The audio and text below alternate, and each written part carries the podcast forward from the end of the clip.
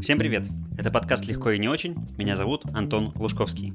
Сегодняшний мой гость Антон Семенов, сооснователь компании «Банда умников». Антон рассказал о том, как построить 100-миллионный бизнес на настольных играх для детей, как и зачем переводить корпоративную коммуникацию в Slack, что такое Baby Scrum и, что самое важное, стоит сделать утром в душе. Поехали! Антон, привет! Антон, привет! я, немного, я задумался на секунду, что будет какое-то немножко странное приветствие, но ладно. да, вот э, такое бывает, собираются разговаривать два Антона вместе. Э, спасибо тебе, во-первых, что согласился пообщаться. Я предвкушаю, предвкушаю любопытный разговор. И давай сразу. Как так получилось, что ты ни разу до этого не пользовался Zoom? Вы же э, разбросаны по четырем офисам. Как вы взаимодействуете исключительно Slack? Никакого аудио-видео? А, по-разному. Бывает Skype, бывает Slack, иногда даже бывает Facebook. Э, на самом деле удивительная вещь. В последнее время мне Facebook даже нравится больше. А, у него качество связи стабильней, что ли, я так могу сказать, в среднем. Slack, наверное, на последнем месте, потому что у них сервера разбросаны по всему миру. У меня такое ощущение, что мы всегда жестко через какой-нибудь американский Amazon соединяемся. Поэтому единой платформы нет. Открыт к чему-то новому интересному в этой части. Zoom действительно недавно получил какую-то награду за лучший сервис для видеоконференций в этом году. И он, он действительно хороший, я часто его использую. И я обратил как раз внимание, читал э, твою э, и статью про вашу IT-инфраструктуру, и видео твое недавнее смотрел. Спасибо. Ты подробно... Так тебе спасибо, это полезно. Ты подробно описываешь вот э, те инструменты, которые есть, и действительно там совсем не было ничего про видео и аудио разговоры. Ну да, есть такое. Ну, по умолчанию вот используем эти инструменты, но действительно иногда бесит в ключевые моменты. Пару раз даже было, что включали телефон на громкую связь, просто созванивались, потому что там важный вопрос в этот момент, не знаю, Skype, Slack лагает, а надо срочно обсудить. Телефон на громкую mm-hmm. связь, и 15 человек говорят в одну маленькую дырочку, чтобы 16 их услышал. Очень смешно обычно выглядит. Да уж, да уж, 2018 год. Давай, чтобы слушатели тоже вошли в понимание того, э, с кем сегодня идет подкаст. Давай. Расскажи, ты, э, ты значишься где-то с соучредителем и директором по маркетингу, где-то SEO, сам ты говорил, что ты наставник. Э, кто ты на самом деле вот в компании «Банда умников», в которой ты уже с 12 я так понимаю, года. Да, слушай, ну вот это и есть тот момент, о котором я все время говорю. У нас нет э, вот этой всей формальной иерархии, вот этой всей структуры, поэтому я и сам испытываю затруднения, как меня себя называть. Поэтому я действую следующим образом, такой лайфхак. Я на себя, называю себя так, э, смотря в каком контексте я себя представляю, где я присутствую. Если это конференция продукт-менеджеров, наверное, скажу, что я директор по маркетингу, потому что я легко могу выделить огромный маркетинговый блок, э, связанный с продуктами. Если я веду с кем-то переговоры, мне важно представиться, что я там человек, принимающий решения, я говорю, я там, да, соучредитель, генеральный директор. Если я э, обсуждаю какие-то, не знаю, ну, какой-то фасилитационной сессии, да, мне интересно говорить о том, что я наставник. То есть, ну, я многолик, у меня много, много э, как это сказать, сценариев и масок, которые я одеваю для того, чтобы а, быть эффективным и, самое главное, понятным с теми ребятами, партнерами, с которыми я общаюсь, чтобы им было, прежде всего, понятно, кто я, что и так далее. Вот, вот так отвечу. Хорошо. Можно ли сказать тогда, что банда умников – это бирюзовая организация? Ты знаешь, наверное, если для кого-то это важно, наверное, можно говорить, что мы к этому стремимся. Тут же какая вообще история, что мы с Сергеем, моим партнером, с которым мы все это запускали, когда все это придумывали, мы с ним круто сошлись на том, что мы два таких человека, которые в большинстве ситуаций действуем с позиции здравого смысла. Это удивительно, но таких ситуаций в других компаниях почему-то не так много происходит, в тех, в которых мы работали. И мы с ним как-то на этом очень быстро сошлись и склеились, что называется, и прекрасно понимаем. И мы первые несколько лет всем ребятам, которые появлялись в нашей команде, объясняли наши вот эти вот принципы здравого смысла. Да? Если ты что-то делаешь большое, а у тебя в процессе это меняется, наверное, нужно пересмотреть план. Нет смысла, не обращая на все, что внешне происходит, продолжать его упорно делать. Вот. И, и каждый раз все это было сложнее и сложнее объяснять, потому что ну, это то, что ты придумал, и нужно все время выдумывать, как это рассказать. А потом мы увидели, вот, что есть э, методологии, которые там, не знаю, на 80% совпадают с тем, что, как мы работаем. Да? Э, можно ту же бирюзовость сказать, да, вот у нас есть какие-то такие, наверное, важные элементы этой бирюзовой. У нас есть элементы там скрама, agile, каких-то других вещей, которых мы используем. Но первично содержание, а не оболочка, не там название. Ну, так обычно мы это определяем. То есть э, это вы, вы собрались, ты хочешь сказать, по этому принципу. Я как раз хотел тебя спросить э, о партнерстве. У меня заготовлен uh-huh. к тебе вопрос. Как uh-huh. ваш такой успешный опыт, получается, вот 6 лет, да? Вы до этого же вместе не работали? А мы поработали, я точно не помню, полтора или два года на одной из предыдущих работ, где, собственно говоря, познакомились с Сергеем mm. и разошлись потом. Ну. Я уж, он ушел, потом я ушел из этой компании и через несколько лет встретились. Хорошо, но вот такие истории э, очень успешного и эффективного партнерства, когда два человека строят успешную компанию и при этом не во всяком случае внешне так выглядит, друг с другом не ссорятся, не ругаются. Как вам это удается? Как вы делите обязанности? Как вы друг друга терпите, не надоедаете и идете в одну и ту же сторону? Ты знаешь, я вообще сразу такой дисклеймер большой. Я вообще к любым советам отношусь э, в смысле как э, давать и прислушиваться с огромной осторожностью, потому что для меня посоветовать это значит, по сути, разделить некую ответственность за то, что я говорю. Ну, то есть я чувствую себя ответственным. И я всегда говорю, ребята, mm-hmm. если я вам что-то советую или говорю, а, я за это должен нести какую-то ответственность. Для меня это очень важно. Поэтому вот mm-hmm. дисклеймер состоит в том, что воспринимайте все мои слова, если я отдельно не говорю, ребята, это вот я точно знаю, вот надо делать именно так и никак иначе, да, то это как одна из, один из вариантов. Он не идеальный, он имеет свои особенности, но мы сделали это так, и я вижу это таким образом. Что касается Сергея, мы э, помимо каких-то человеческих моментов, ну что просто интересные друг другу э, коллеги, друзья, даже не знаю, как нас охарактеризовать, мы сделали одну принципиальную вещь неправильно сразу, а вторую принципиальную вещь правильно. Первое, Какая вещь была? В том, что э, классика жанра, все говорят, никогда не делите с партнером компанию 50 на 50. Потому что mm-hmm. это в определенных случаях, как раз когда вот там кто-то ссорится, расходится, блокирует принятие любых решений и вообще в определенных ситуациях может привести к полному краху. Ну там, если экс- mm-hmm. экстраполировать, да, вот эти вот корпоративные конфликты, какой-нибудь юмор взять, который разгорелся из-за совершенно, ну, в хорошем смысле технические вещи, а в итоге компания просто улетела в тартарары из-за этого корпоративного конфликта. Но мы это сделали, mm-hmm. то есть мы разделили компанию 50 на 50, при этом, что еще интересно, до сих пор не формализовали эту структуру, то есть у нас так выстроены, э, как сказать, э, взаимоотношения, да, что это очень ну, сбалансированная какая-то история. Ну и плюс, вот начиная с последних нескольких лет, мы Э, все-таки движемся в такую сторону, что Сергей это автор, он придумывает игры, uh-huh. а я по сути его sales агент. Вот где-то примерно с 2015 uh-huh. года мы начали это делать. Он концентрируется на разработке, и я продаю везде игры. А вторую вещь, которую мы принципиально сделали правильно, э, мы сразу же сходу договорились о разделении зон ответственности. То есть Сергей uh-huh. это автор игр и ну, так называемый общий маркетинг. Я, соответственно, это вся операционка, и продажи. И мы договорились следующим uh-huh. образом, что вот эти зоны, а, каждая из зон, соответственно, у меня и у него есть право вето в этой зоне. При этом другой партнер может высказывать в любой форме, в любом виде, с любой, там, я не знаю, эмо- эмоциональностью, страстностью свои какие-то мысли.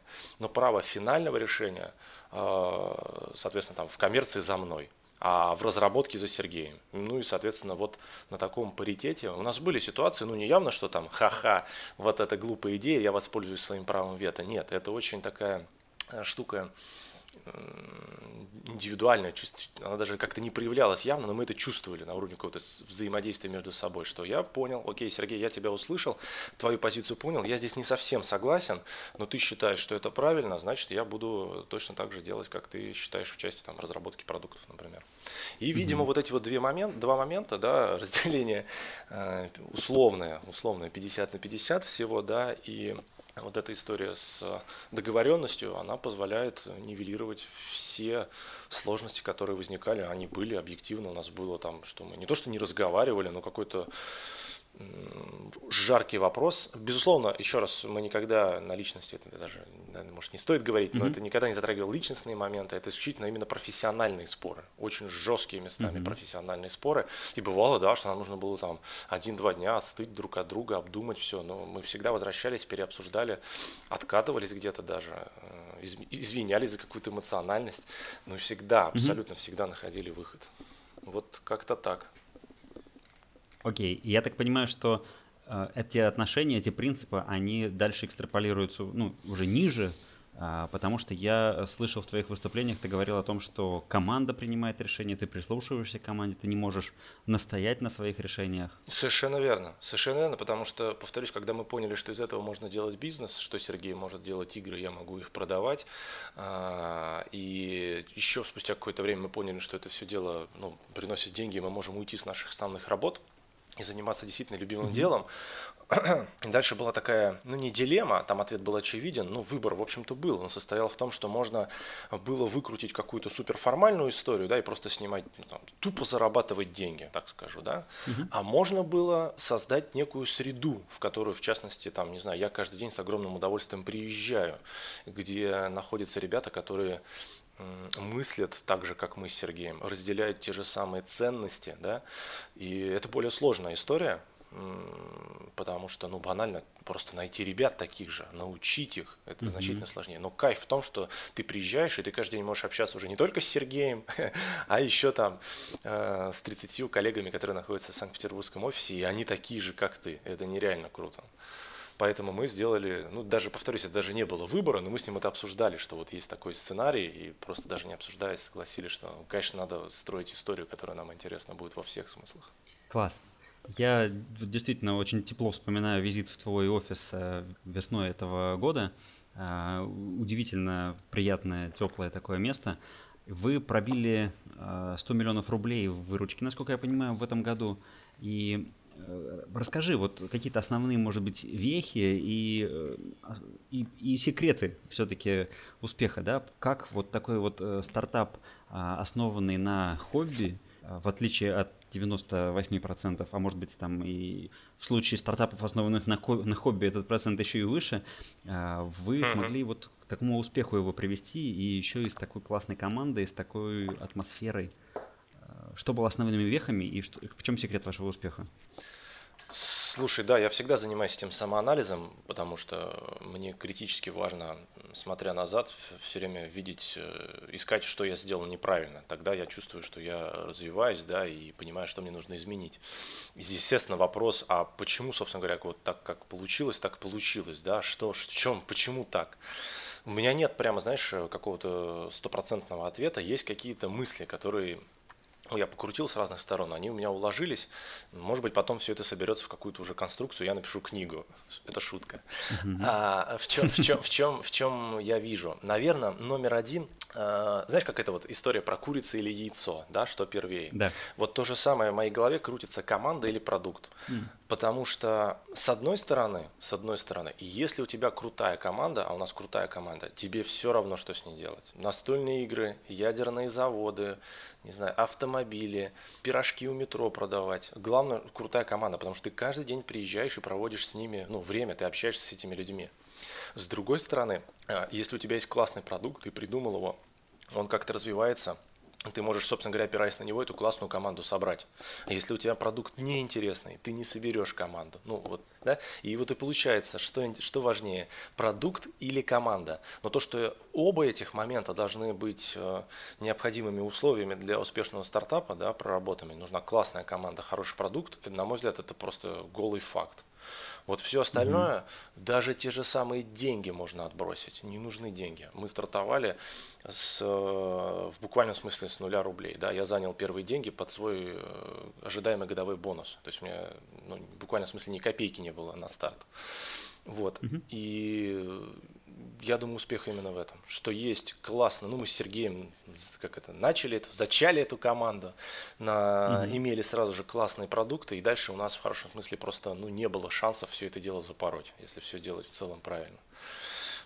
Плюс, конечно, я, смотря назад, вижу много-много-много вещей, которые, ну, вот если мне кто-то, я даже так статью свою одну из назвал, да, если мне кто-нибудь про это пораньше рассказал, мы, может быть, 100 миллионов не в этом году, а в прошлом бы пробили, потому что, ну, понаделали всяких разных ошибок. Но, повторюсь еще раз, команда и продукт – это, наверное, самое главное, от чего зависит успех э, стартапа.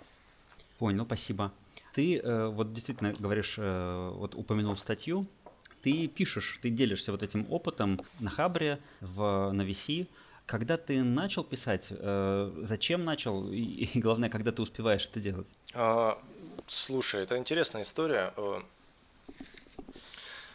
Ты знаешь, на самом деле задумка была давно. Ну, то, что у меня есть, э, у нас за время работы появляется всяких куча, куча интересных штук, и меня часто спрашивают, ну, в буквальном смысле друзья, коллеги, слушай, а как вы делаете тра-та-та? И я по кругу все это раз за разом рассказывал, да. Не скажу, что мне это надоело, но я понял, что, во-первых, интересно, раз ребята задают, и э, я вижу их реакцию, что им интересно, может быть, это кому-то еще будет интересно, кроме как вот ближайшему кругу, который, может быть, из вежливости сдел- делают, да. Это был первый момент, что такой звоночек, надо попробовать. Вторая история, то, что мой партнер Сергей, он имеет ну, более обширный опыт публикации различных статей, всего такого. Я видел, что это работает и может быть полезно нашей компании в целом, потому что какие у нас есть проблемы, возвращаясь к успехам стартапа как такового, это поиск команды, соответственно, поиск ребят, откуда их брать.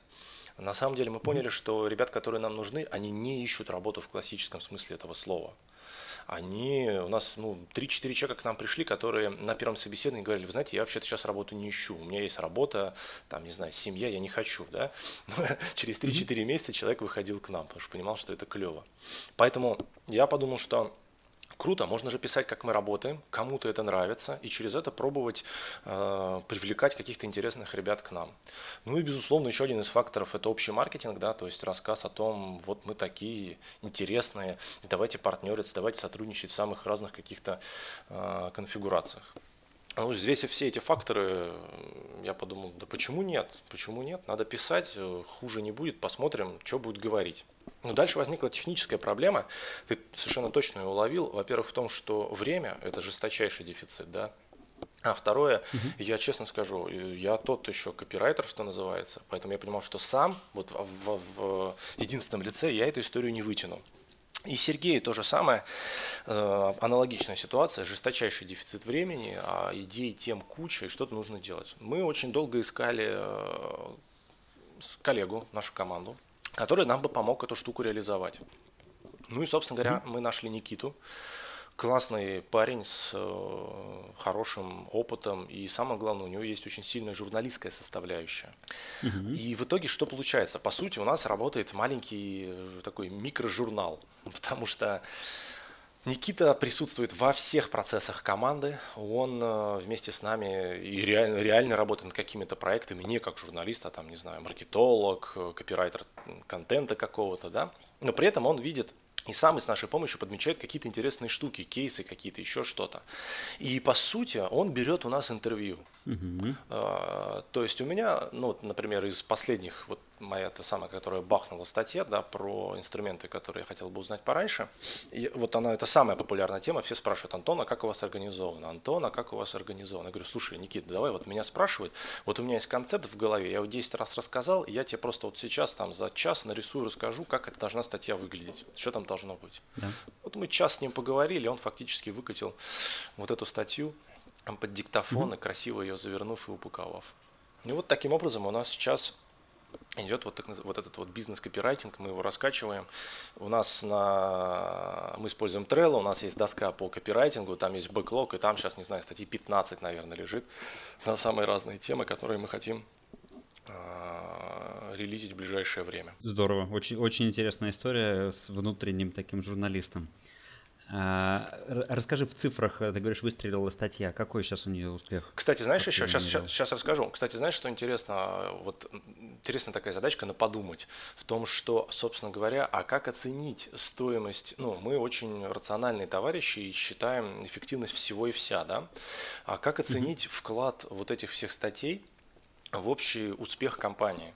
Э, Никита тоже многократно эти вопросы задает, потому что он хочет быть полезным команде и понимать, как он влияет. И, ну, кроме таких банальных, да, посмотреть какую-нибудь там упоминаемость в Яндекс Вордстате, да, больше ли людей стало вводить банду умников или переходов на сайт, угу. мы особо ничего не придумали. Я не скажу, что мы на эту тему очень переживаем, но найти какого-то хорошей модели, которая позволяет анализировать увязку вот этих вот, ну так, если обобщить, такого пиара, статей с угу. деньгами на счете, на самом деле непросто. И мы вот все время в поиске, это интересная задачка, но пока мы не придумали, как это сделать, потому что все хочется оценить. Да.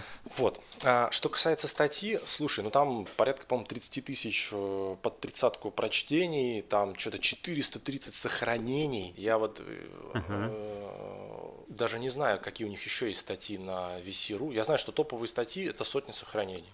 100 сохранений – это топ у них считается. А, там 400 с лишним. Ну, комментариев тьма. Я уж не говорю про то, что мне после этого в Facebook э, народ начал писать, и просто вопросы задавать, и там чуть ли не на тренинги звать, провести, рассказать, как, как мы это все дело организуем. Вот э, конференции какие-то, семинары.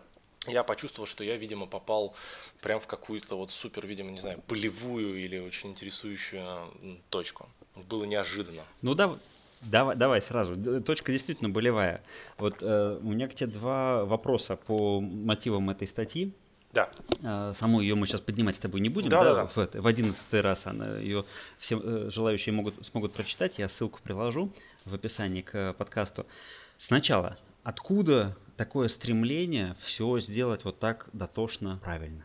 Слушай, э, тут, наверное, сочетание факторов, состоящих в том, что я человек, который жутко любит порядок. Ну, в буквальном смысле, если у меня на столе лежит не параллельно что-то, мне надо это параллельно сложить. Мне кажется, это какой-то там синдром Аспергера или что-то. Я не, я не знаю, как это называется. На АКР похоже. Да-да-да, возможно. А еще момент, я же по образованию программист, да, то есть я заканчивал uh-huh. ИТМО, вычислительная техника, и э, крутое образование, на самом деле, очень крутое. Э, все mm-hmm. мозги упорядочиваются, все по полочкам раскладывается, но при этом, при всем, я я никогда не работал программистом. Я всю жизнь, начиная вот с э, середины, получается, второго курса, начал работать в продажах с ассистента отдела продаж. И видя все процессы, которые происходят в продаже, в маркетинге, мне хотелось их еще, еще, еще больше упорядочить. Почему? Потому что мне кажется, что когда у тебя все лежит параллельно и перпендикулярно, ты не тратишь э, время на поиск, не знаю, телефона с часами, потому что ты знаешь, где и как они лежат. Ты берешь, тебе их удобно взять и одеть на руку и сразу уйти. И ты можешь концентрироваться на содержании.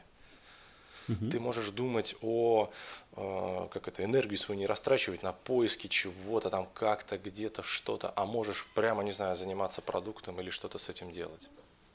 Угу. И это круто, потому что ну, все, все получается очень наглядно и понятно. Поэтому, угу. наверное, какое-то внутреннее свойство. Меня в компании за это в кавычках даже ненавидят, что я все время что-то привношу, что-то упорядочиваю. О, Антон опять что-то придумал. Вот. Но сейчас, ну, сейчас больше, конечно, уже подкалывают в эту тему. Поэтому сочетание вот этого порядка и э, всех вот этих в хорошем смысле креативных процессов, происходящих в нашей команде, вот перемножив между собой, дало вот такой вот необычный результат, который, ну, видимо, заинтересовал много кого. Хорошо, второй вопрос.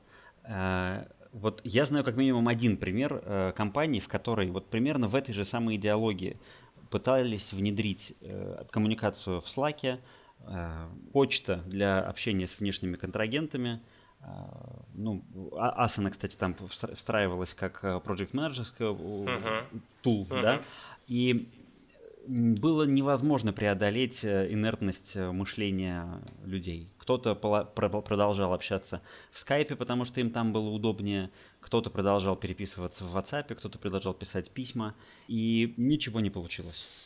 Вот э, как вот здесь какой ты можешь дать совет? Как смочь совершить этот переход? Ты знаешь, э, ну, две гипотезы, почему нет. Э, потому что, может быть, первое, ну, давай начнем с самого худшего варианта, что команда на самом деле не разделяет эти ценности. Почему? Потому что если мы работаем над каким-то продуктом, или мы решаем в, в максимальном смысле, да, или мы решаем какие-то клиентские задачи, да, то есть мы хотим быть полезными клиентам, то все остальное сразу превращается в инструментарий. И команда должна быть замотивирована этот инструментарий сделать максимально удобными да, потому что, ну, иначе, mm-hmm. а как еще? Вот если ты работаешь в автосервисе, а у тебя нет инструментов, значит, нужно эти инструменты приобрести, иначе тебе невозможно ремонтировать качественно автомобили, да, тебе нужны качественные инструменты, и сам автомастер говорит, ребята, мне нужен качественный инструментарий. Это первый момент. Mm-hmm. То есть, ну, поговорить с ребятами, какие-то интервью обсудить, зачем они работают в этой компании, а, для чего, как они считают, для чего существует компания, почему это важно и так далее. Попробовать разобраться. Второй кейс может быть то, что сам процесс внедрения был неправильно построен. Я тоже поначалу совершал ошибки. Я э, выходил в центр офиса и говорил, так, ребятки, сегодня внедряем Slack. Ну, я утрирую, но да, вот так примерно. Mm-hmm. У меня еще внутренняя, внутренняя энергия из меня бьет. Я там, как говорят, прыгаю, прыгаю, машу руками и всех заряжаю. Но это тоже неправильно на самом деле. Потому что а, я сейчас все больше и больше ухожу в сторону каких-то фасилитационных историй, то есть когда я над процессами, то есть я помогаю ребятам создавать эту среду, да, я их, нельзя говорить, подталкиваю к решениям, да, я им помогаю принимать разные решения. В идеале, мне кажется, что, ну, по сути, нужно садиться, обсуждать с командой, как сейчас выстроен процесс, в чем они видят его плюсы, в чем они видят его слабые стороны, что бы им хотелось улучшить. И, по сути, управляя этим процессом, их самих можно вывести на идею, всю команду вместе, на то, что Слушайте, подождите, так у нас же есть конкретные там белые дырки, которые нам не позволяют э, круто работать. Давайте обсудим, давайте их заменим. И это не вы говорите, как человек, который там, не знаю, это понимает или инициирует, или ведет и запускает, а сама команда тогда такого, угу. тогда такой ситуации, ну, просто ее, в принципе, просто не возникнет. Просто не возникнет, потому что это решили не вы, и, и не вы привнесли в команду, а сама команда, э, как единый такой организм, приняла решение это делать. Безусловно, отдельные ребята могут выпасть, это нормально, да, кто-то до конца принципиально останется с этим не согласным. Скорее всего, такие ребята просто уйдут из компании. Но если команда решила, угу. этому решению уже очень сложно противостоять, он, оно начинает само себя э, разгонять. Угу. Вот как-то так. По- Понятнее, да, стало, что как это может быть, почему это могло не состояться? Я в целом с тобой на самом деле согласен, да. И... Хорошо. Скажи, еще такой вопрос. Э, ты э, выступаешь за хранение файлов исключительно в облаках, и ну, у тебя действительно такая цифровой метод управления э, всем и вся.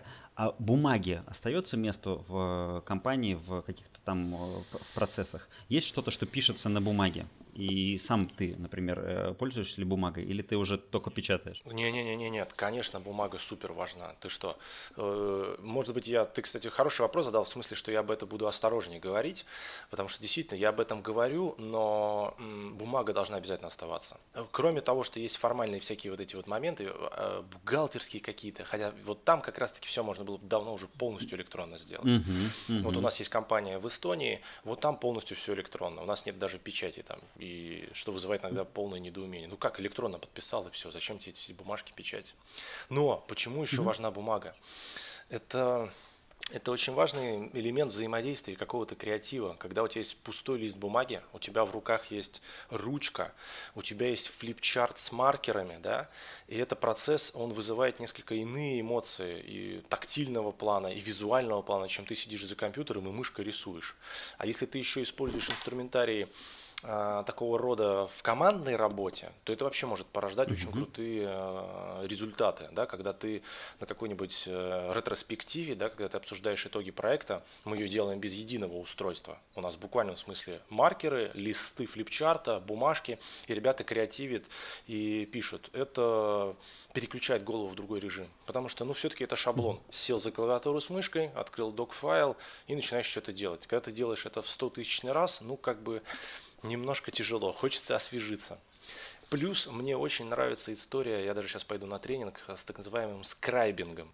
Скрайбинг mm-hmm. это, это визуализация даже есть такие дизайн-пуки небольшие, то есть можно, можно открыть и посмотреть образы, которые там используются для того, чтобы как раз побудить вот эту креативность в самому себе, в команде, в процессе каких-то обсуждений. И это круто сочетается с той вот гибкой средой, которую мы создаем, потому что мы как раз ее создаем для того, чтобы максимально развивать вот эту креативную составляющую. Поэтому бумага, ручка должна оставаться. У меня на столе всегда лежит э, блокнот А4 формата, фломастеры, ручки. Я что-то рисую, обсуждаю. Это важная составляющая моего рабочего процесса. Да, последний такой технический вопрос, наверное. Ты сказал, что операционная система у вас это Windows, что вы покупаете хорошие мощные компьютеры на Windows, что вы не можете пока себе позволить, да. что ты бы с большим желанием купил бы в Mac, но не получается. А, это так как ты вот любитель все, все оценить и посчитать эффективность, то ты считаешь, что ну, как бы там э, рубль на эффектив, рубль на производительность э, компьютерную, да, не знаю, как, как это правильно сказать, он на Windows все-таки пока повыше. Ну, давай, давай попробуем конкретизироваться. Вот смотри, наша типовая конфигурация – это там какой-нибудь i5 процессор, SSD быстрый, а это даже, не знаю, офис-менеджер такой компьютер стоит, да. Я, mm-hmm. уж, я уж не говорю про программистов. Все-все-все, операционка, э, такой ноутбук стоит там 35 тысяч, 40, mm-hmm. 40, окей, 40 тысяч, возьмем по максимуму. А Mac самый, ну, такой минимальный, э, новый, естественно, да, это тоже новый компьютер. Ну, будет сколько? Ну, 100 будет, ну, 8, mm-hmm. 80, не знаю, если поискать. И, то есть двухкратная разница. Это первое. Uh-huh. А у нас сейчас там 45 рабочих мест. Если всем купить маки, ну там сумма сумасшедшая будет.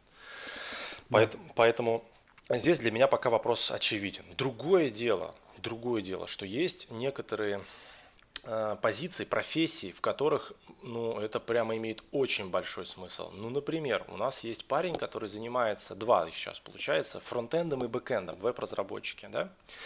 И mm-hmm. в силу определенного их эм, рабочего процесса им нужно некое сочетание программ определенных, которые на Windows, прям скажем, мягко говоря, работают не оптимально. Нужен супермощный mm-hmm. ноутбук. Мы купили этот супермощный ноутбук, условно говоря, там за ну, я не помню, там 60 тысяч, 70. Mac такой стоит почти 200, 200-250 тысяч в такой конфигурации. А, угу. Плюс по ходу мы выяснили, что все равно это неудобно, что-то не работает. Мы купили им внутренний сервер, потому что не тянул. На Маке можно было бы, как они мне объясняли, поднять все это прямо на внутри него, что называется. Угу. Мы купили еще отдельный сервер, но все равно это получается дешевле. Этот сервер там еще, еще 40 тысяч стоил, получается. Вот. Соответственно, все в деньги упирается. Конечно, мне бы хотелось, чтобы ребята сами выбирали себе любую среду. Это клево, если ты привык работать в Маке, держи тебе Мак. Я за. Если мы это сможем делать, я бы хотел, чтобы мы это смогли сделать. Я не вижу в этом никаких проблем. Я не вижу. Это, это не позиция у нас все на Windows, потому что, не знаю, наш администратор знает Windows 10 и больше. Нет, это позиция исключительно рациональная. И самое главное, что в команде, в команде это прекрасно понимают. Все знают, что когда mm-hmm. мы сможем это сделать, мы это обязательно сделаем. Окей, хорошо, спасибо. Я-то для себя, э, знаешь, у меня такой пример последнее время крутится. Я перешел на Mac в году в 11 и за это время, мне кажется, что вот на времени, э, которое проходит от открытия крышки ноутбука до начала работы, я точно уже отбил всю стоимость компьютера. Я просто помню, сколько загружался виндовый компьютер, а, Mac, начина... а Mac начинает работать сразу же. Да, да, да. Поэтому... Есть такое, есть такое, действительно. Ну, хотя вот у меня у самого Asus, там какой-то один из последних, слушай, ну, ну так же практически включается. Ну да, только на это им понадобилось 10 лет э, виндовым компьютерам, чтобы они начали себя таким образом вести, согласен. Говорят, говорят сейчас быстрее, да. Хорошо. Ты упоминал, что в, у тебя в компании вся информация открыта, кроме зарплат сотрудников. Вот я помню, Артемий Лебедев как-то говорил, что он увольняет людей за обсуждение зарплат. У тебя похожая история? А, да, причем я говорю, не зарплат сотрудников э, в целом. Ты зарплатный фонд можешь увидеть. Там есть статья там, в так называемых БДР, БДДС, да, это документах, где сводятся все финансовые показатели компании. Там есть строчка зарплата компании, и там сколько-то написано. Она видна всем, не, не видно расшифровки. Mm. Да, у нас такое же отношение, потому что Потому что, несмотря на то, что многие ребята, они классные профессионалы, они умеют что-то хорошо делать, э, они в чем-то супер крутые, а мы всегда платим столько, сколько они хотят получать. Да? Это вызывает, кстати, разрыв шаблона, когда на собеседовании а, человек говорит, а что у вас зарплата? Ну, я сейчас упрощаю, да, а что у вас зарплата? Мы говорим, а сколько mm-hmm. ты хочешь? И прям вот я вижу, что по глазам, что редко такой вопрос задают э, Э, кандидатам. И я здесь еще поясню. Дело в том, что вот эту всю ситуацию мы взвешиваем относительно тех проектов, куда мы приглашаем ребят. Нам могут человек назвать mm-hmm. на позицию, на которую мы хотели взять человека за там, 100 тысяч рублей, сказать, ребята, я хочу 400. Но, mm-hmm. при, у нас нет сейчас 400. Но если мы видим, что этот э, коллега, появившийся у нас, начнет что-то кардинально менять, у него есть к этому способности, у него есть к этому возможности. Это действительно какая-то там серьезная история. Мы найдем эти 400 тысяч, если он стоит этих денег. То есть для нас это как некий поймите правильно, да, ресурс, ресурс, который стоит mm-hmm. конкретных денег. И мы взвешиваем, этот ресурс, стоящий этих, этих денег, он рентабельность этого проекта снизит или повысит, да? Если повысит, однозначно mm-hmm. этот ресурс стоит своих денег. Поэтому в хорошем смысле нам все равно, кто сколько хочет получать денег. А, и возвращаясь, соответственно, к твоему вопросу, ну и дальше представь, да, в какой ситуации, а, сколько придется объяснять нюансов и моментов, почему это именно так, да, сотруднику, другому, который увидит значит, там какой-то уровень дохода, который, на его взгляд, не соответствует э, его, воспри... его восприятию. Да? Это нужно быть, обладать очень широким опытом, пониманием, э, достаточно сложным, ну, по сути, иметь управленческий опыт управления компанией. Тогда ты сможешь понять, почему этот ресурс стоит именно столько-то и что он дает компании. Э, это слишком сложно, для большинства ребят, поэтому этот вопрос мы просто сняли с повестки дня. Я думаю, что у Артемия Лебедева примерно подобная ситуация. В какой-то момент я увидел у тебя интересную очень историю о том, как вы свои принципы управления решили э, отправить детям, и появился такой Scrum. Да. Можешь рассказать немного об этом и в каком сейчас статусе эта идея? Да, это проект, э, который ведет мой партнер Сергей. Он, у него такой инсайт состоялся на тему вот этих продуктов, которые пересекаются с тем, что мы делаем, потому что мы видим, что штуки, которые происходят внутри компании, они интересны другим а, бизнесам. Это раз сигнал. Второе, мы видим то, что тема с гибкими с гибкими технологиями, она очень мощная, она набирает обороты, и мне кажется, за этим большое будущее в самом широком смысле слова. И управление компаниями, не знаю, система образования, ну, в очень многих вещах, потому что вот эта возможность какой-то свободы, ощущение, что я принимаю решение, а не кто-то, это очень круто. И, собственно говоря, все это наложилось на то, что мы делаем для нашей основной целевой аудитории. Это дети, да, 4-12 э, лет – и подумали, слушайте, а если попробовать это как-то покрутить и склеить, получается из этого какая-то цельная штука, да? Что можно ли с этой позиции, с этой логики общаться и взаимодействовать с детьми? И э, Сергей, как сказать, запаковал эту идею. Там у нас было несколько вебинаров, у нас были вот эти наши, по-моему, 6 или 5 статей, которые мы постили на профильных ресурсах. И также начинали сразу же в обратную сторону собирать фидбэки э, мощные, типа из серии «О, а приедьте к нам, расскажите, мы даже вам заплатим деньги». Я на это акцентирую внимание, что это всегда говорит о том, что э, если ты о чем ты рассказываешь, и ты не говоришь о том, что это можно там продать, купить, а тебе начинают писать продай, продайте мне это, пожалуйста. Это говорит, скорее всего, о том, что ты попал в какую-то опять правильную штуку, и что-то с этим дальше можно делать. Как это называется? Проверка продуктовой гипотезы на рынке. Да? Да. Заходишь с очень таким очень-очень-очень поверхностным, поверхностной идеей, а в ответ получаешь, э, как это, shut up and take my money. Да? Поэтому сейчас мы эм, такой стадии, что по-хорошему, в хорошем смысле мы испугались, э, потому что опять перед нами разверзлось огромное поле возможностей, а мы, как всегда, ограничены в ресурсах и очень э, с особой осторожностью выбираем, чем заниматься. У нас сравнительно небольшая команда, и нам нужно выбирать те штуки, которые точно взлетят. Сейчас вот просто у нас конец года, сезон, сумасшедшее количество работы основной по продажам.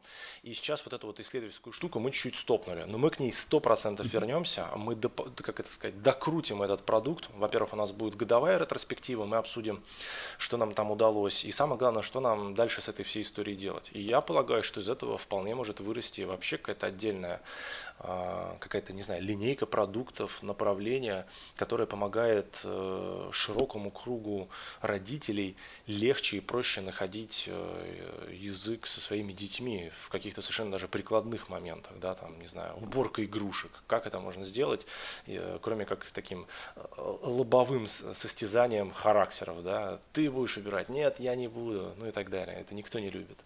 Вот, может быть, из этого получится какая-то большая история. Можешь в двух словах сказать, я правильно помню, это была такая а доска с магнитами на холодильник, в которой записывались дела, которые вообще надо бы сделать, распределялись по тому, что будет ну, делать. Да, да, да, да, да, да. Это, это как это конечное физическое воплощение. Оно, конечно, важно, но это просто мы, потому что оно понятно и наглядно, это можно быстро объяснить. Но оно не так важно, если мы mm-hmm. говорим о, вообще о подходе целом, ну как baby scrum, да, то есть визу, ты же сам знаешь, да, что там по agile, по скраму можно все организовать э, любым удобным способом. Это вот один из таких самых простых, самых очевидных, да, доска с различными состояниями, э, которые ты вместе с ним, создавая ощущение, что не он один это там как-то бьется и что-то делает, а вы вместе, у вас есть вместе с семьей какой-то, какая-то задача, цель, чего-то научиться делать, и вы вместе по чуть-чуть, по шагам двигаете э, все задачки к тому, чтобы эта цель сошлась. И еще плюс, конечно, для детей это выглядит как такая классная какая-то игра.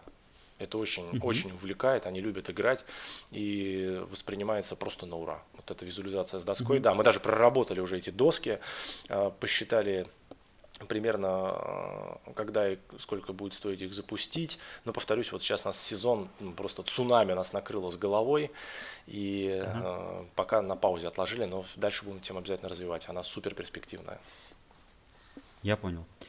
Спасибо. Давай в диалоге переходить из офиса домой. Давай. А, как, э, как у тебя дома э, сказывается твое место работы? Происходит ли у вас там бета-тестирование? Опять же, там вот тот же, тот же Baby Scrum, игры. Что происходит? Да знаешь, все происходит. происходит все. А, во-первых, мы никогда вот эти, вы знаешь, все истории про фокус-группы, вот это вот все, мы никогда этим не занимались. Мы делаем то, что нравится нам. Если нам это не mm-hmm. нравится, а у нас есть игры, которые мы не выпустили, а, мы это не выпускаем. Если это нравится нам, значит на 99% это понравится э, тем нашим клиентам, партнерам, друзьям, которые вокруг нас находятся. Поэтому, конечно, я приношу какие-то штуки домой, мы играем, смотрим. Вот у нас недавно появилась история с тетрадками, с гибалками. Это когда ну, вот классика жанра, ты летишь в самолете 5 часов, дети маются, что делать. Вот. А мы придумали формат, у тебя тетрадка 58 листов, ты вырезаешь, на каждом листике цветная яркая картинка, но она получается только тогда, если ее загнуть, да, эти лист, этот лист с разных сторон, перегнуть его, и у тебя получается яркая картинка. Детям безумно нравятся вот эти сгибалки. Арсений мой, старший сын, ему 3 и 10, он, э, во-первых, ему понравилось э, с ножницами возиться, потому что лист сначала нужно вырезать. И еще даже вопрос, что ему больше понравилось, складывать непосредственно эти штуки или вырезать. Он изрезал все эти сгибалки, и я просто своими глазами вижу, что ребенок просто кайфует и требует еще, еще, еще, еще. Это лучший фидбэк, который вообще можно получать. А, что еще? Безусловно, Лиза, моя жена, она покупает всякие разные штуки, разные совершенно. Я ни в коем случае если вы думаете, что у нас только дома банда умников, это не так. Есть, есть, есть куча. На самом деле даже банда умников, если взять по позициям, их значительно меньше, чем всех остальных вместе взятых, на порядок просто. Mm-hmm. Есть тетрадки других компаний, настольные игры наших, не знаю, конкурентов, э, книжки партнеров, ну, конечно, все есть. И я имею возможность каждый день смотреть на все на это, как это выглядит, какие-то идеи бывало прямо с этого цепляли, да, то есть какая-то, не знаю, Лиза играла с Арсением во что-то, коробка осталась, я смотрю, блин, коробка суперски выглядит, упаковка классная, где они ее сделали, берешь, начинаешь смотреть там выходные данные, открываешь Slack, фотографируешь в канал по производству, скидываешь, ребята, смотрите, классная коробка, давайте, ну и вот потом это может развиться в то, что мы находим эту типографию и отправляем им запрос. Ну, то есть банда умников, она везде пронизывает, но при этом, повторюсь, я не вижу и, и не собираюсь из этого делать какую-то такую, не знаю, ну, не секту, но что-то такое очень все, банда умников, все остальное только за пределами дома. Нет, это абсолютно, абсолютно Его не так. уволили, потому что он играл с детьми в другие игры. Да, да, когда топы, там, где это была история, что-то там топы Samsung ходили с айфонами, да? Да, да, да. Что-то, что-то какое-то, что-то такое было. Нет, вообще нет. Мы вообще всегда за позитив, и даже с какими-то конкурентами, особенно с- если они адекватные, всегда на, на хорошем позитивном настрое, потому что мы все делаем большое дело, а мы несем вот это добро, положительные эмоции нашим клиентам. А каким способом? Один раз это будет игра банды умников, другой раз это будет игра там другого издательства. Это не так важно. Рынок огромный. Ты упомянул 5 часов в самолете. Это еще хороший вариант. Э, Мне-то приходится с детьми там и 7, и 8 летать. Вот вообще не представляю. В этот, в этот раз мы летели, меня очень приятно удивило вот этот вот детский набор а, компании S7. Мгм. Там вот изгибалки были, и, и рисовалки. Мгм. И в, в целом вот прям дети достаточно долго играли. Не было идеи какого-то такого партнерской работы с авиакомпанией? Мы ведем, да, мы ведем переговоры с разными авиакомпаниями разного размера, обсчитывали все это. На- В 2019 году обязательно что-то будет. Мы, хот- Супер. мы хотим... Буду, буду очень, очень рад встретиться в самолете. Да, пиши. А, мы видим из этого большую возможность. У нас есть, например, сейчас э, мы сделали такую штуку. Есть сеть отелей на юге России, большая достаточно. И мы разработали им игру на основе э, нашей механики. То есть мы взяли механику нашей игры, сделали с их помощью, ну, у нас дизайнеры с обеих сторон работали, редизайн под них. И эта игра, э, собственно говоря, как я понимаю, используется в процессе заселение, прибытие семьи в этот отель и дарится ребенку. И через это происходит, ну, во-первых, банально ребенку есть чем заняться, ему, э, родителям будет чуть больше времени, но еще происходит такая плотная ассоциативная связь, да, что ребенку очень понравится это, потому что клевая игра, она связана с тем местом, где они находятся, ну, такая синергия возникает. И это добавляет бизнесу конкурентных преимуществ. Здорово. Давай к личным целям. Давай. Вот ты пару дней назад купил новый автомобиль. Поздравляю Спасибо, тебя Ша. еще раз с этим. Спасибо. Как, как ты ставишь цели для себя? Как ты, может быть, э, планируешь э, долгосрочные какие-то периоды? Как устроен у тебя этот процесс? Ты знаешь, вот это тот самый момент, когда я всем говорю, никогда не делайте так, как делаю я. Я в силу каких, я не, не утрирую, это действительно так. То есть я, я вижу, что многие вещи, которые я делаю, их нельзя таким образом делать. Потому что, э, не знаю, у меня есть какой-то ряд, видимо, особенностей каких-то личностных, которые мне позволяют это делать. Да, ну я, я не знаю, из спортзала привести пример, да, который человек там поднимает штангу неправильно совершенно образом, это может там повредить его здоровью, но он делает так всю жизнь, он научился это делать, и никто, если попробует это повторить, он себе спину просто сорвет. А, посему то, как я организую свою работу, то, как я занимаюсь каким-то целеполаганием, даже не то, что не хочу рассказывать, но это, это, это не даст никакой ценности, я только наоборот посею в ребятах какие-то какие неправильные мысли. Это мне просто будет очень сложно объяснить, почему я делаю именно так. Из, наверное, тех вещей, которые все-таки можно выделить, каких-то моментов ключевых, но я, конечно, стараюсь, стремлюсь все измерить. Потому что если я ставлю себе какую-то цель, и я не могу ее измерить, я сейчас, конечно, говорю про там тактические, средние какие-то стратегические цели, не глобальные на жизнь. Хотя там тоже есть цели, которые на самом деле можно измерить, которые находятся там где-то где далеко в моей голове, да, то я не могу оценить прогресса. Я не могу, я вообще движусь в ее сторону, я не движусь в ее сторону. И что для этого нужно делать, что нужно поменять. Поэтому основное при каком-то своем планировании я все стремлюсь э, ан- проанализировать, декомпозировать, оценить и разложить в каком-то временном, э, временном периоде. Ну, у тебя хотя бы оно зафиксировано или все у тебя в голове? У меня все в голове. У меня в голове разложено все это по полочкам. Я сам с собой время от времени на эту тему разговариваю, обсуждаю эти цели, да, то есть беру с полочки цель номер один, думаю, так, ну как у нас, что тут у нас с ней происходит, да. Ну, мой мозг, видимо, мне позволяет это делать. Я совсем не уверен, что э, кому-то другому это будет комфортно делать, и это разрушит его планирование. И э, я всегда за визуализацию. Я всем ребятам, которые приходят к нам, говорю, ребята, визуализируйте все, берите листы, берите файлы, я не знаю, ну, то есть это нужно вытащить и выложить, да, и смотреть на это. И это реально работает, реально работает. Ну, просто я вот такой вот неправильный чувак э, с этой точки зрения. Хорошо, последний тогда вопрос про это. А ты вот сказал, ты думаешь об этом. Э, где ты это делаешь э, физически? В каком ты состоянии? Как, как ты находишь время? Слушай, ты знаешь, мой самый любимый процесс э, это такая интимная вещь, на самом деле, но не вижу ничего такого. Большинство идей я придумал и, а, и цели обсудил в, в душе.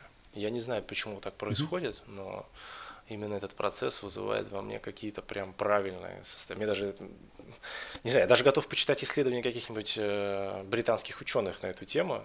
Я встречал еще нескольких человек, которые испытывают подобное э, состояние, принимая просто душ. Я не знаю, как это объяснить. Просто какой-то, может, триггер уже за какое-то время выработался, что ты выходишь в душ с утра, да, и у тебя запускается процесс обдумывания каких-то процессов и целей на день, да, на, там, не знаю, если там месяц, это начало месяца, ты думаешь, как месяц пройдет, в конце года ты думаешь, как прошел год, и э, как ты все внутри себя это пере, перестраиваешь. Ну, как-то так, наверное. Ну, рискну предположить, что британские ученые сказали бы, что у тебя, пока ты спал, проходила и происходила инкубация, и ты начал потихонечку разгонять мозг, и начали складываться какие-то новые пазлики, новые идеи. Видимо, да. Может быть и так. Похоже, да. Потому что каждый день утром в душ ты начинаешь с нее, и у тебя уже такой шаблон, да. Ночью ты переварил, зашел, чпок, у тебя пошел процесс, ты что-то придумал. Я даже некоторые продукты просто придумывал, находясь в душ. Просто приезжал, и, ребята, mm-hmm. я знаю, как нужно, вот так. И это, это реально работало. Удивительный просто процесс какой-то, на самом деле, с точки зрения... У тебя есть э, в, офисе душ, куда ты можешь отправлять сотрудников, чтобы они там подумали? Ну, видишь, это моя фишка, раз. Во-вторых, я думаю, что тут, важно сочетание факторов. Ты вот, наверное, точно подметил, да, что действительно это, наверное, не душ как таковой, а это то, что он является, знаешь, как это в модели атрибуции в интернете, да, как это last click, последнее ключевое действие, которое совершает клиент. Вот душ это last click, после которого у тебя чпок и запускается процесс генерации каких-то идей или анализа твой фейл. Есть какой-нибудь фейл, про который ты мог бы рассказать? Э, какая-то была цель, э, ты к ней шел, и ничего не получилось? О, слушай, да миллион фейлов. Я вот думаю, какой поинтереснее, попоказательнее выбрать. А, знаешь, наверное, так скажу. Что... А мы сейчас про личный, про бизнес или вообще не важно? Ну, вот как, какой хочешь. А, давай тогда возьму лично бизнесовый фейл. Я очень позитивный человек. Кстати, вот я хочу сказать, что позитивный настрой в очень многих ситуациях, даже самых безвыходных, творит чудеса. Особенно если на вас mm-hmm. смотрит кто-то еще, то есть вы не один в лесу, да, заблудились.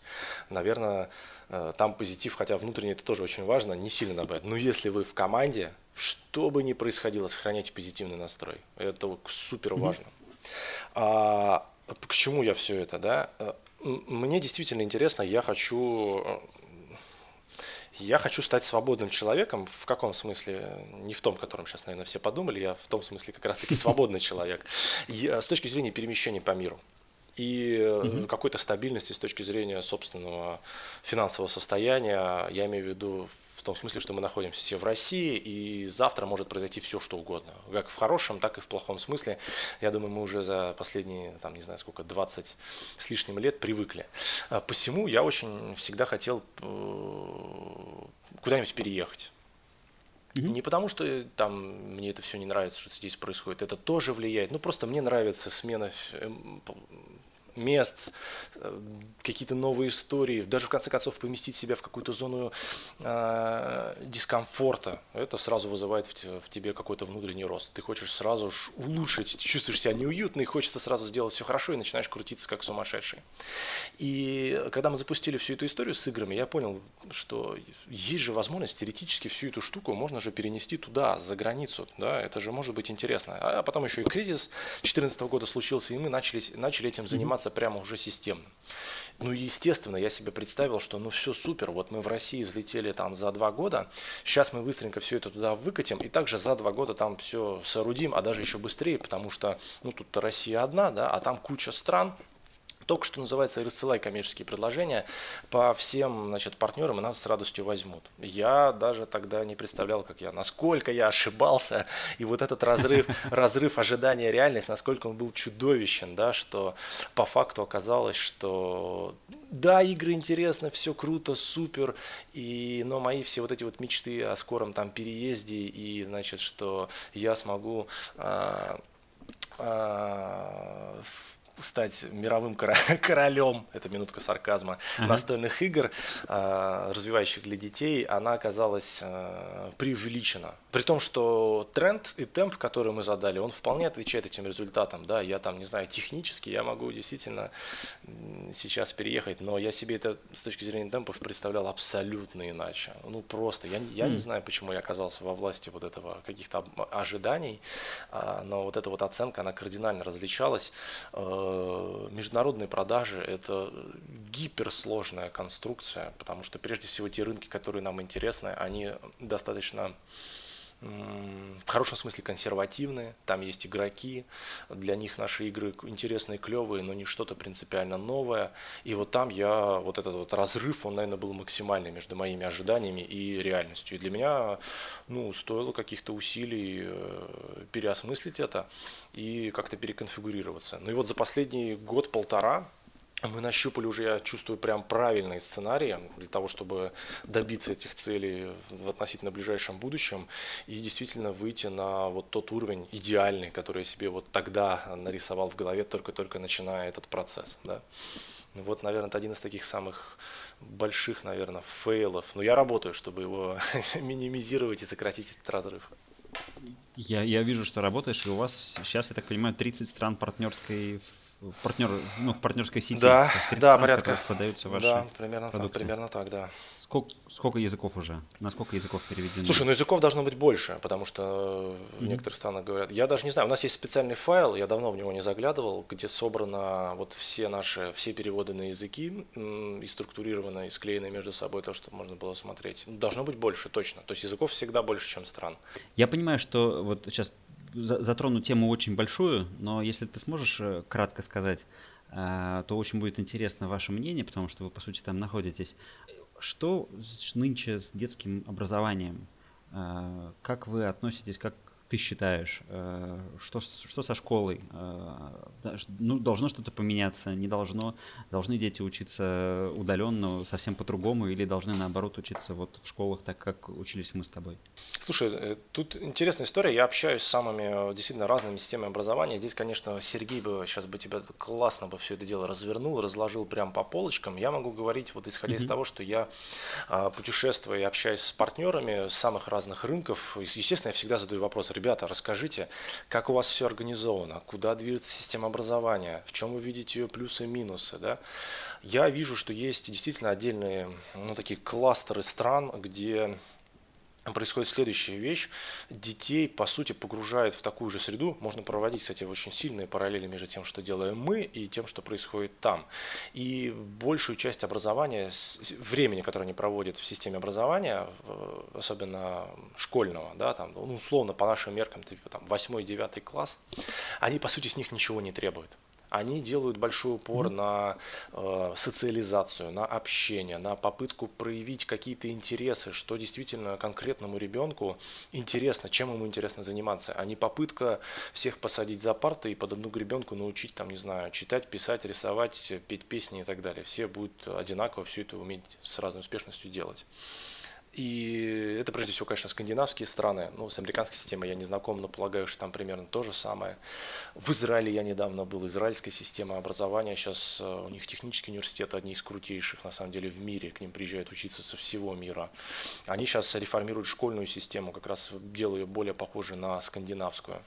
В общем, резюмирую, мне кажется, что неизбежно придет к тому, что индивидуальность будет цениться выше, чем вот это вот, то есть раскрытие, способность раскрыть в ребенке какой-то индивидуальный талант, распознать, кто это, музыкант, математик, э, будущий топ-менеджер, да, или область интереса, который ему, хирург, который, да, который хочет заниматься этим, она скорее достижима через вот такие, создание вот таких открытых сред, то есть когда ты просто помещаешь туда ребенка и смотришь, что с ним происходит, да, но, безусловно, в конце тебе нужно дать ему ну, какой-то набор знаний навыков, э, просто необходимых, базовых, да, с которыми он должен дальше э, что-то делать. И дальше готовиться уже профессиональной какой-то карьере. И здесь нужно посмотреть, опять же, на те же скандинавские страны, где, например, э, нет такого, как у нас, туда не идут 100% в высшее учебное заведение. Это дикая совершенно история, э, это неправильно. Потому что ну, был какой-то стереотип, ну, у парней, понятно, армия, и типа, что если ты закончил высшее учебное заведение, у тебя зарплата выше. Это не так. Uh-huh. Э, так называемые вот эти вот белые воротнички, да, сделать карьеру, получить кучу денег, но в любой другой стране приличной, ну, опять же, тоже скандинавской, ты можешь пойти работать, не знаю, на завод и получать не меньшие, а иногда даже большие деньги, чем ты будешь сидеть в офисе и заниматься там продажами.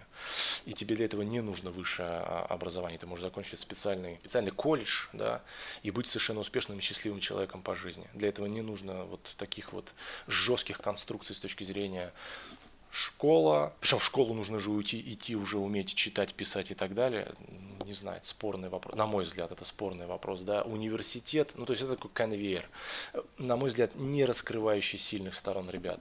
И вижу по, даже по тем ребятам, которые к нам приходят, мы никогда не смотрим, кто что заканчивал, я, правда, я не знаю даже вот чем мои ближайшие коллеги, какое у них образование. Даже на уровне гуманитарий или технарь. Я его оцениваю mm-hmm. по совершенно другим качествам. Совершенно mm-hmm. это не имеет никакого отношения, к, к сожалению, в большинстве ситуаций, к то, чем они реально занимаются. Скорее даже обратно я удивляюсь, что опа, у нас есть там Паша, интернет-маркетолог, у него как раз образование, одно из немногих, э, значит, там, информатика в экономике ну, хоть как-то совпало. совпало, да. Человек, видимо, он действительно с детства чувствовал, что ему это интересно, он пошел учиться, образование получил, э, пришел в компанию и вот себя здесь э, самореализует. Но это исключение. Вот. Поэтому мне кажется, что тренд будет на не знаю, сколько времени в России понадобится на это, но на создание вот таких вот сред, да, где дети а, растут, общаются, развиваются и пытаются понять, что же им интересно, и дальше помогать им усиливать их вот этот интерес, пробовать переложить его в будущее их занятия, в будущую их профессию. Тогда мы будем получать э, счастливых э, детей, подростков и взрослых, которые довольны и счастливы тем, как складывается их карьера и жизнь в целом. Давай э, сворачиваться, потихоньку двигаться к финишу. Давай. Назови три книги, которые повлияли на тебя. Сходу назову одну. Суперская книга. Mm-hmm. Она чуть ли не одна из первых таких в классическом смысле бизнес-книг, которых я прочитал, это Джим Коллинз «От хорошего к великому». Почему одни компании mm-hmm. становятся хорошими, а другие великими? Где он раскладывает просто на пальцах, в буквальном смысле слова, и, и показывает, что успех компании зависит от команды. И, и никак иначе. Mm-hmm. И никак иначе. Это очень крутая книга. В свое время она произвела на меня неизгладимое впечатление. Я понял, что, ну, если... А я человек цифр, да, если мне на цифрах показывают, что это так, я верю. Вот, он показал это на цифрах. Okay. А, Еще мне понравилось тогда, в тот же период, запустило мой вообще интерес к э, бизнесу, к тому, как это делают другие. Мне понравилась книга э, Говарда Шульца, это SEO Старбакса и, собственно, человек, который его придумал, «Влей в нее свое сердце», по-моему, так она называется okay. где он рассказывает о том, как все это, собственно говоря, происходило и какие он преодолевал при этом сложности. Что еще из книг было классного? Ну, наверное, бизнес в стиле фанк, да. Бизнес да. Э, Келли Нордстрем, да. Ридер Страли. Ридер Страли, да. Это действительно книжка клевая. Я ее прочитал только потому, что мне понравилось, что, блин, интересно, а, клев... у чуваков необычные фамилии и странное название. Точно надо прочитать. Вот. Э, супер книга. Правда, супер книга. Супер еще, книга. еще... Поддерживают. Да-да, еще, еще это все книги, которые на самом деле я прочитал, наверное, лет 10 назад, но я до сих пор их помню, mm-hmm. они до сих пор со мной, и, собственно говоря, именно поэтому я тебе их и называю. Еще из, из относительно свежего мне понравилась книжка «Реворк». Э, я забыл его фамилию, это, по-моему, основатель Бейскампа. Он рассказывает mm-hmm. про отношения внутри команды и как он все это выстраивал. Мне тоже очень тема эта близка оказалась, что мы не хотим превращаться в, как, знаете, в, в корпорацию, да, рост ради роста, мы большие, круто.